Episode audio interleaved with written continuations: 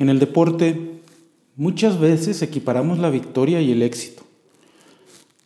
Un deportista exitoso es aquel que mantiene una tendencia ganadora o aquel que corona sus esfuerzos con un campeonato, con una medalla de oro o con todos los cinturones de su categoría.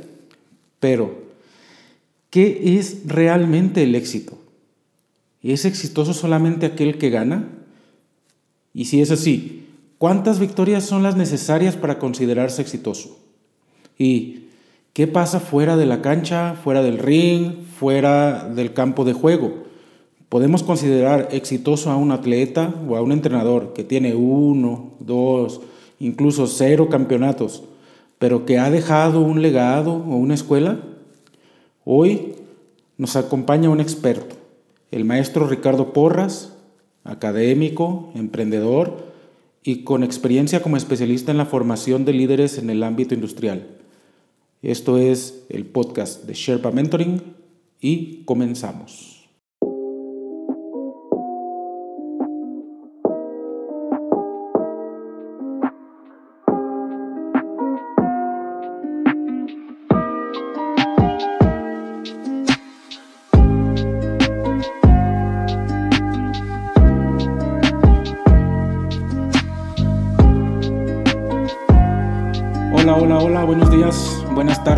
Noches. Bienvenidos a esta segunda entrega del podcast de Sherpa Mentoring. Eh, soy el doctor Oscar Amador, CTO y cofundador de Sherpa Mentoring, que es una startup en la que estamos eh, dedicados a desarrollar la inteligencia emocional de atletas de alto rendimiento y de apasionados del deporte. Y el día de hoy tenemos un invitado muy especial, tenemos al maestro Ricardo Porras. Ricardo, ¿cómo estás? Muy bien, doctor, aquí un gusto estar con ustedes. Y Ricardo está aquí para tocar un tema espinoso, un tema eh, picante, que es la relación entre victoria y éxito. ¿Qué nos puedes decir, Ricardo, acerca de la victoria y el éxito? Bueno, que en este mundo de los deportes siempre es muy claro ver quiénes son los ganadores y quiénes son los perdedores.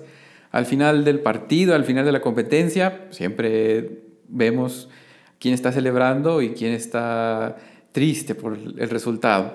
Pero si lo empezamos a ver un poquito más alejado de las canchas, ahí sí se empieza a no ver tan claro si esos mismos ganadores dentro de la cancha resultan ganadores a través de la carrera o en la vida.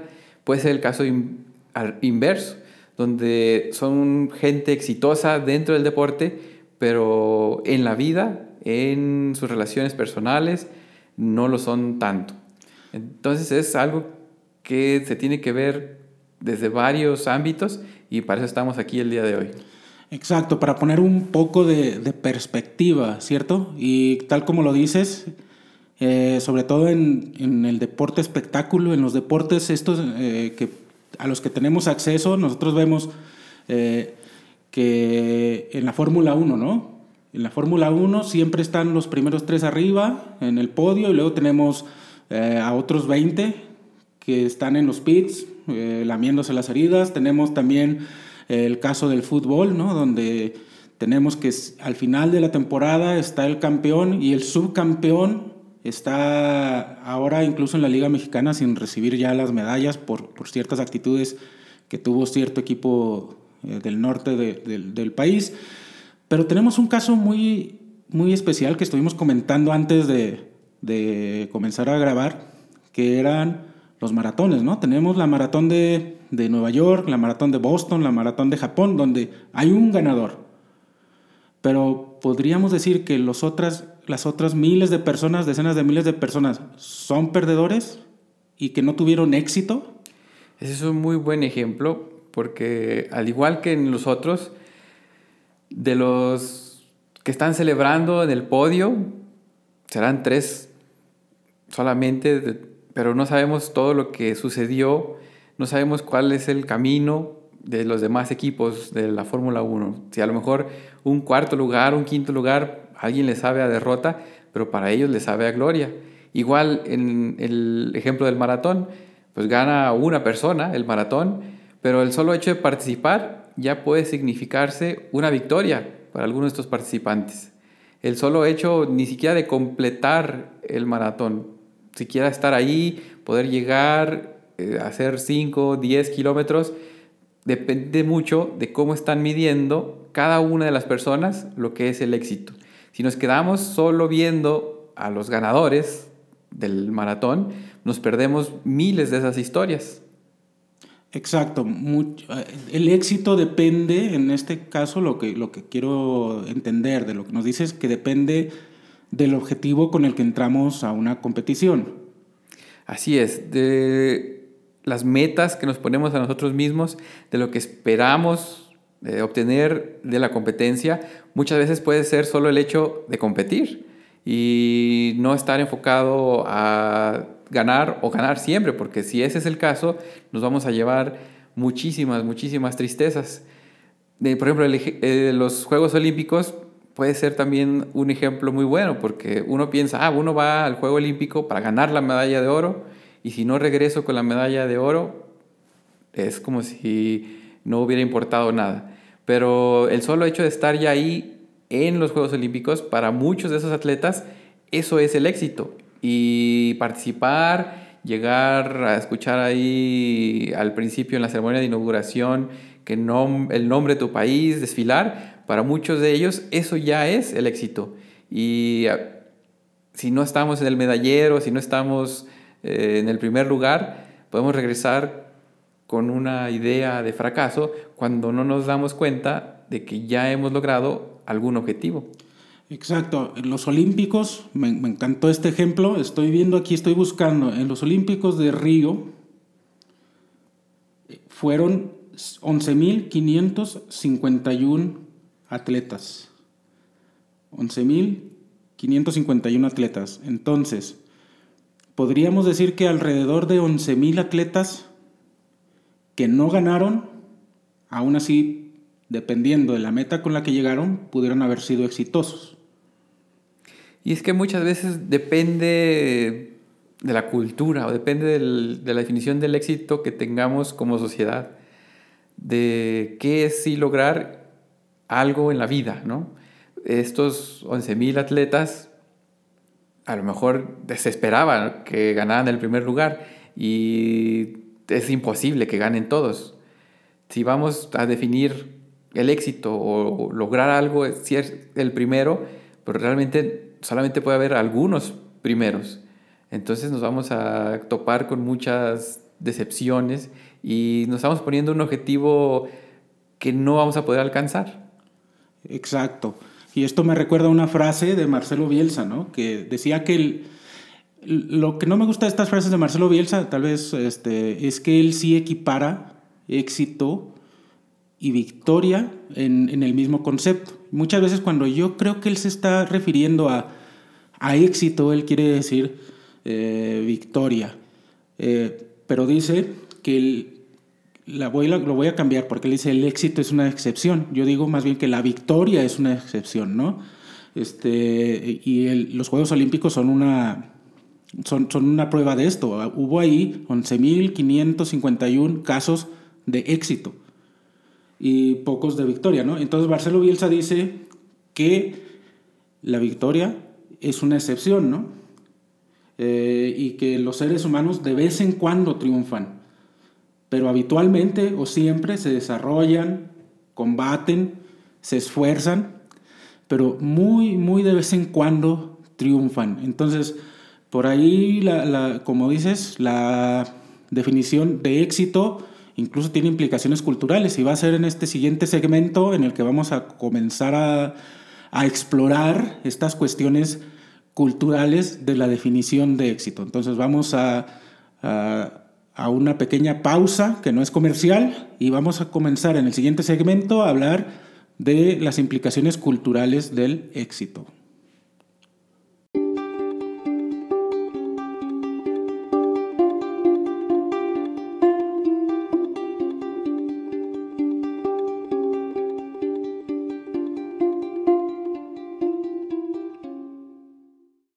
Y estamos ahora en este segundo segmento de, la entrega de hoy. Y quisiera abrir con una frase más de Marcelo Bielsa que pone, bueno, como dije, él equipara éxito y victoria. Eh, solamente en manera semántica, verbalmente. Cuando él habla a veces de éxito, realmente lo que quiere decir es victoria. Entonces voy a cambiar aquí la palabra éxito por victoria. Dice, la victoria es una cosa que se consume instantáneamente, porque una vez que se logra, se desvanece y se pierde. También dice, no ganar y ganar no es lo mismo, pero ningún éxito, más bien ninguna victoria inmuniza. Entonces, la victoria es algo que se consume instantáneamente porque una vez que se logra se desvanece y se pierde. ¿Qué nos puedes decir acerca de esto, Ricardo? Bueno, esta es una buena frase y nos ayuda un poco a, empezar a ver cómo es que diferentes culturas o diferentes países miden lo que es el éxito. Tenemos, por ejemplo, el caso de el Chatón Enríquez, o de la momia Gómez. La momia Gómez, si nos acordamos del Mundial del 2017, el Mundial Juvenil, ¿no? Que entró aquí en la cancha del territorio del equipo Santos después de una lesión tremenda y mete un gol de chilena contra Alemania, ¿no? Con venda y todo así heroicamente tiene su, su momento. Y que después coronan en, en el Estadio Azteca la momia Gómez es campeón mundial. O sea, ¿cuántas personas pueden decir, yo soy campeón mundial de lo que sea? El Chatón Enríquez igual tiene su medalla de oro en los Olímpicos, ganándole a Brasil una final. Brasil con, con Neymar, ¿no? Una persona, a ver, Neymar, con lo que pagan a Neymar, yo creo que compran, compran a toda la selección nacional mexicana, ¿no?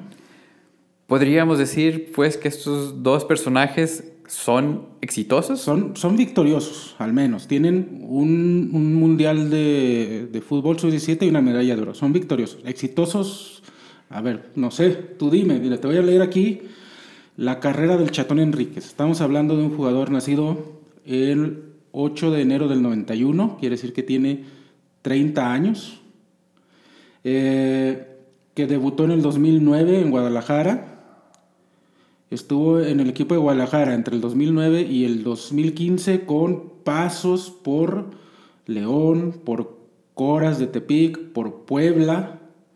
Este, y que ahora, en el 2020, está en el club de fútbol Tiburón de esta liga nueva, esta alternativa a la Liga MX.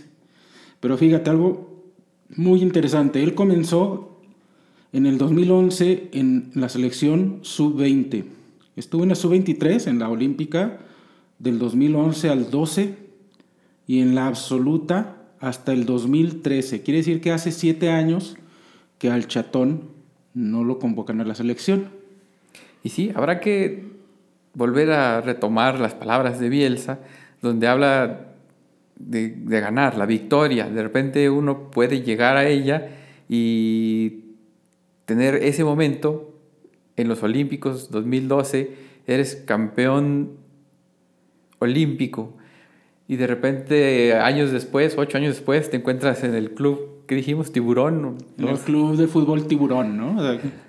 Entonces, habrá que preguntarle al chatón, ¿no? Genérico intercambiable. Sí, sí, se, se considera, obviamente, la carrera de Neymar comparada con la de Chatón, ahí le ganó Chatón en ese partido, ¿no?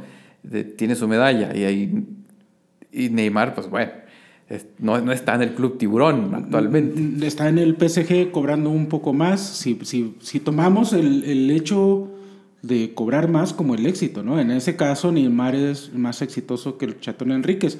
Pero hay otras cuestiones diferentes que pueden entrar en llamar a alguien exitoso. Obviamente siendo objetivos en, en las carreras que han llevado Neymar eh, comparado con, con, el chatón, que, que, ellos se encontraron en ese, en ese punto, en esa final en Londres, en la que todos gritamos esa medalla de oro de, de México, este, podemos decir que la, la carrera de uno fue más exitosa que la del otro por estar jugando en, equipos importantes en Europa.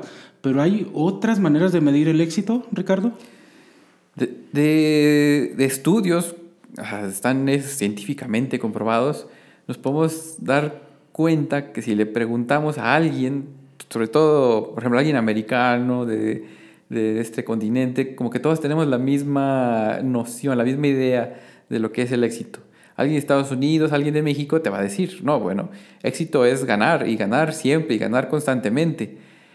eso es el éxito, tener muchas victorias financieras, en el trabajo significa tener más dinero, tener la mejor casa, el mejor carro, pero hay ciertas culturas, hay ciertos países donde esto no es el éxito, el éxito es el equilibrio, donde el éxito es tener un balance entre tu trabajo y tu vida. Entonces ahí sí ya tendríamos que meternos a otros ámbitos personales, a ver quién tiene una mejor eh, vida fuera de las canchas, quién tiene ese balance, quién ha logrado más, no solamente en cuestiones de dinero, sino hoy, un día cualquiera, un domingo, quién está en paz consigo mismo en vez de quién tiene el Ferrari más nuevo o quién tiene la casa más grande.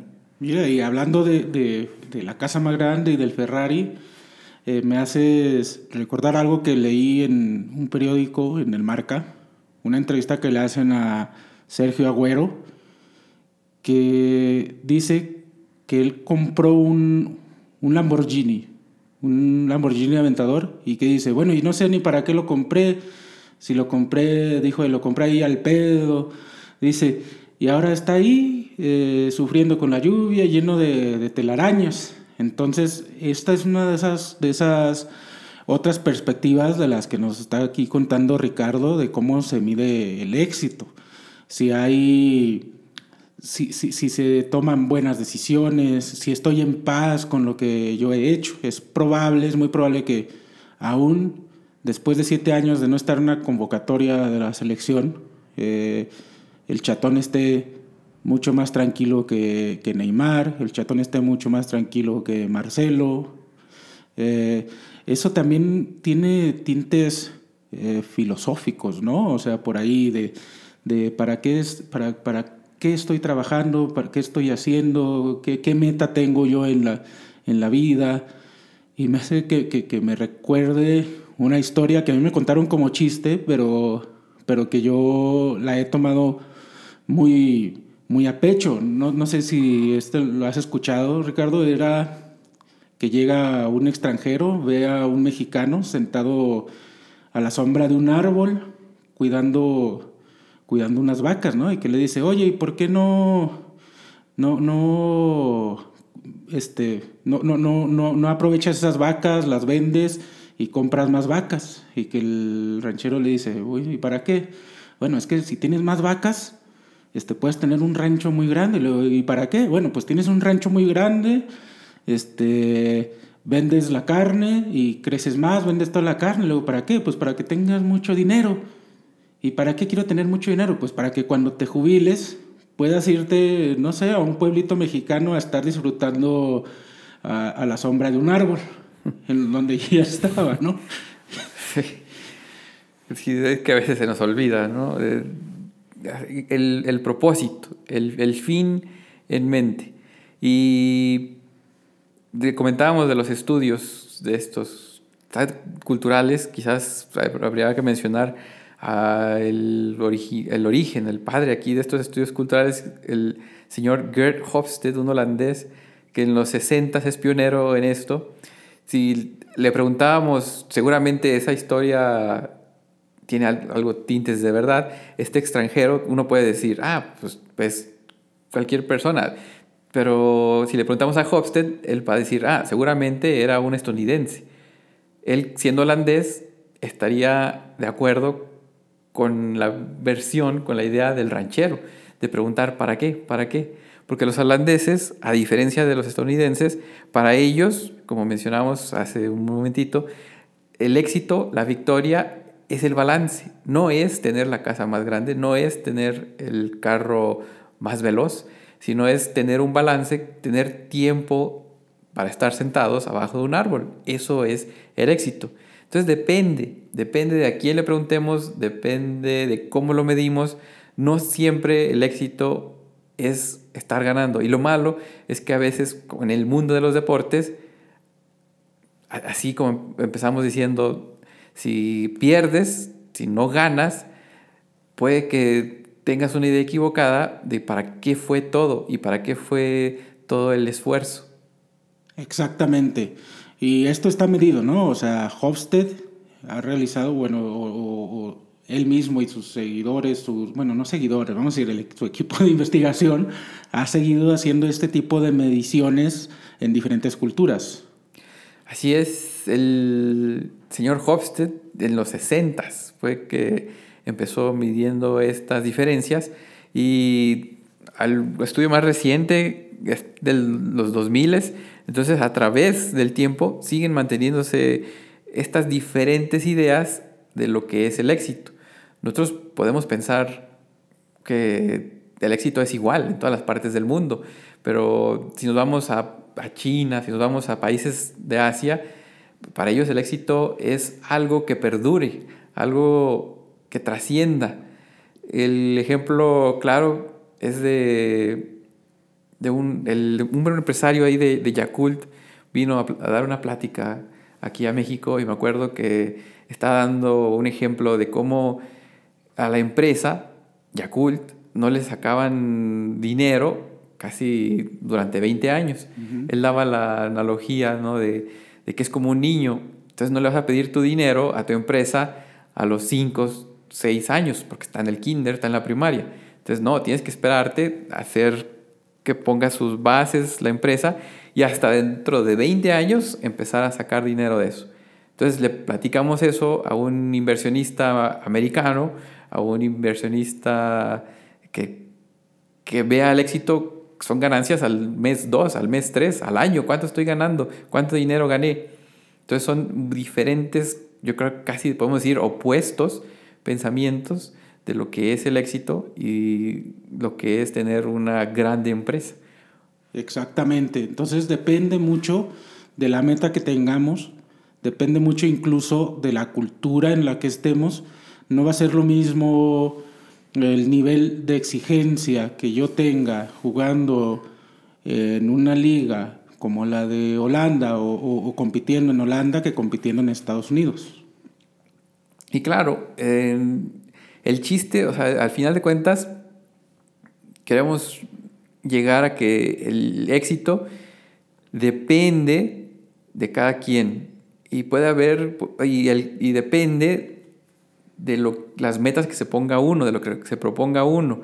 No estamos diciendo que nadie, obviamente los deportistas que están compitiendo quieren ganar y los, los competidores, pues, eso está en su estirpe, el querer ser número uno. Pero si ese es el único objetivo, puede que no tengan un camino muy feliz, por así decirlo. Porque como pusimos el ejemplo, puede ser que si ese es tu objetivo, lo consigues, eh, eres campeón del mundo, tienes la medalla y después. Exacto, y después te puede pasar que al año ya no te convoquen más a la, selección. Y exacto, o sea, ver qué es el éxito, como lo dice eh, Bielsa, la victoria es efímera, ¿no? Se termina, se termina ahí el éxito es algo más grande y algo más subjetivo, podríamos decir, ¿no? Hay que estar conscientes del camino, hay que estar disfrutando. Esperemos que el chatón esté disfrutando eh, el tiempo ahí en el Club Tiburones, eh, que, que todo lo que leímos ahorita de su trayectoria sea algo que él lo haya disfrutado para que no se haya convertido así en un, una serie de esfuerzos y nunca volver a lograr el éxito y nunca volver a ser exitoso y siempre estar atormentado por haber logrado eso y nunca volver a haber tenido algo tan exitoso como esa medalla, que en lugar de convertirse en un símbolo de éxito, ahora se convierte en un fantasma que esté persiguiendo y que no ha podido alcanzar. Y ahí están esos dos casos, ¿no? Donde la victoria y el éxito no están, eh, no estaban eh, empatadas, o sea, no estaban equiparadas. En esa final del 2012, el perdedor fue Neymar, que ha seguido con una carrera eh, más o menos exitosa, dependiendo también de sus, de sus metas, porque no ha vuelto a ganar una Champions. Y el caso del Chatón, que tendríamos que analizar su caso para saber, al menos, el hecho objetivo es que ya no está en la selección mexicana, ya no está eh, ni siquiera en una, en, una liga de primer nivel, pero que no sabemos si él realmente se siente ahora exitoso. Bueno, vamos a una pequeña pausa y volvemos para, para cerrar.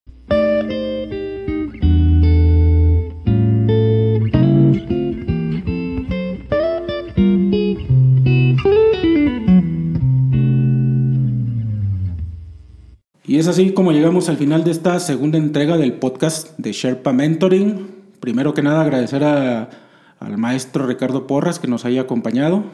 Al contrario, un gusto estar aquí con ustedes y esperemos se repita pronto. Pues sí, se va a repetir porque, a ver, eso del, de Hofstede y de las culturas, de las diferencias culturales de tantos países, pues tal vez es un tema que nos interese eh, para, para poder potenciar exactamente eso, la inteligencia contextual de, de, nuestros atletas, ¿no? Y hablando de inteligencia contextual, pues en sherpamentoring.com tenemos un test gratis para todos ustedes, un test de inteligencia contextual en el deporte. ¿Ya lo hiciste tú, Ricardo?